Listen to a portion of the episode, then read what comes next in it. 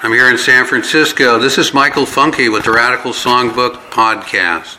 And I'm here in San Francisco with my old friend Will Durst. And you're going to hear a burst from Durst. Hey guys, how you doing?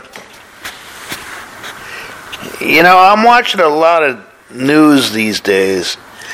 And every other day, the former president, the previous president, is on TV saying something stupid. And it drives me nuts that he's not locked up. I don't know, I don't understand how he could be as free as a bird. Not wearing a jumpsuit that matches his complexion. So lock him up.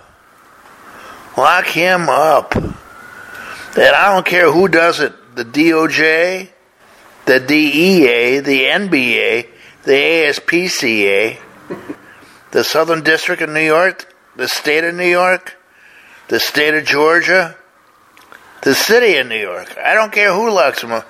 I don't even care what, what he's locked up for. Spitting, littering, insurrection, treason, mishandling documents, lying about mishandling documents, lying about everything else, spawning Eric. How about tax fraud? That's how they got Capone. Maybe he could die the same way Capone did of syphilis in jail. I don't care why. There's so many reasons why he should be put in jail. Wearing his ties too long? Bearing his first wife on the third hole of one of his golf courses? This guy went to Wharton for crumb's sake. Doesn't he know you don't bury your first wife on the third hole? You bury her on the 18th hole and then you work your way backwards. Didn't he learn anything?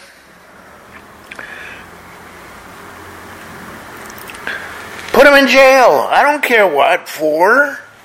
Impersonating a human. Besmirching the number 45 wanting to date his daughter.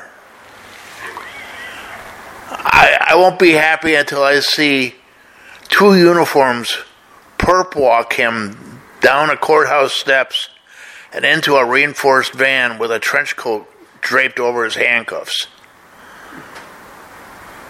And that's it. I'm sorry if I offended anybody.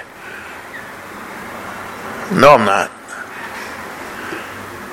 For the Radical Songbook, I'm Will Durst.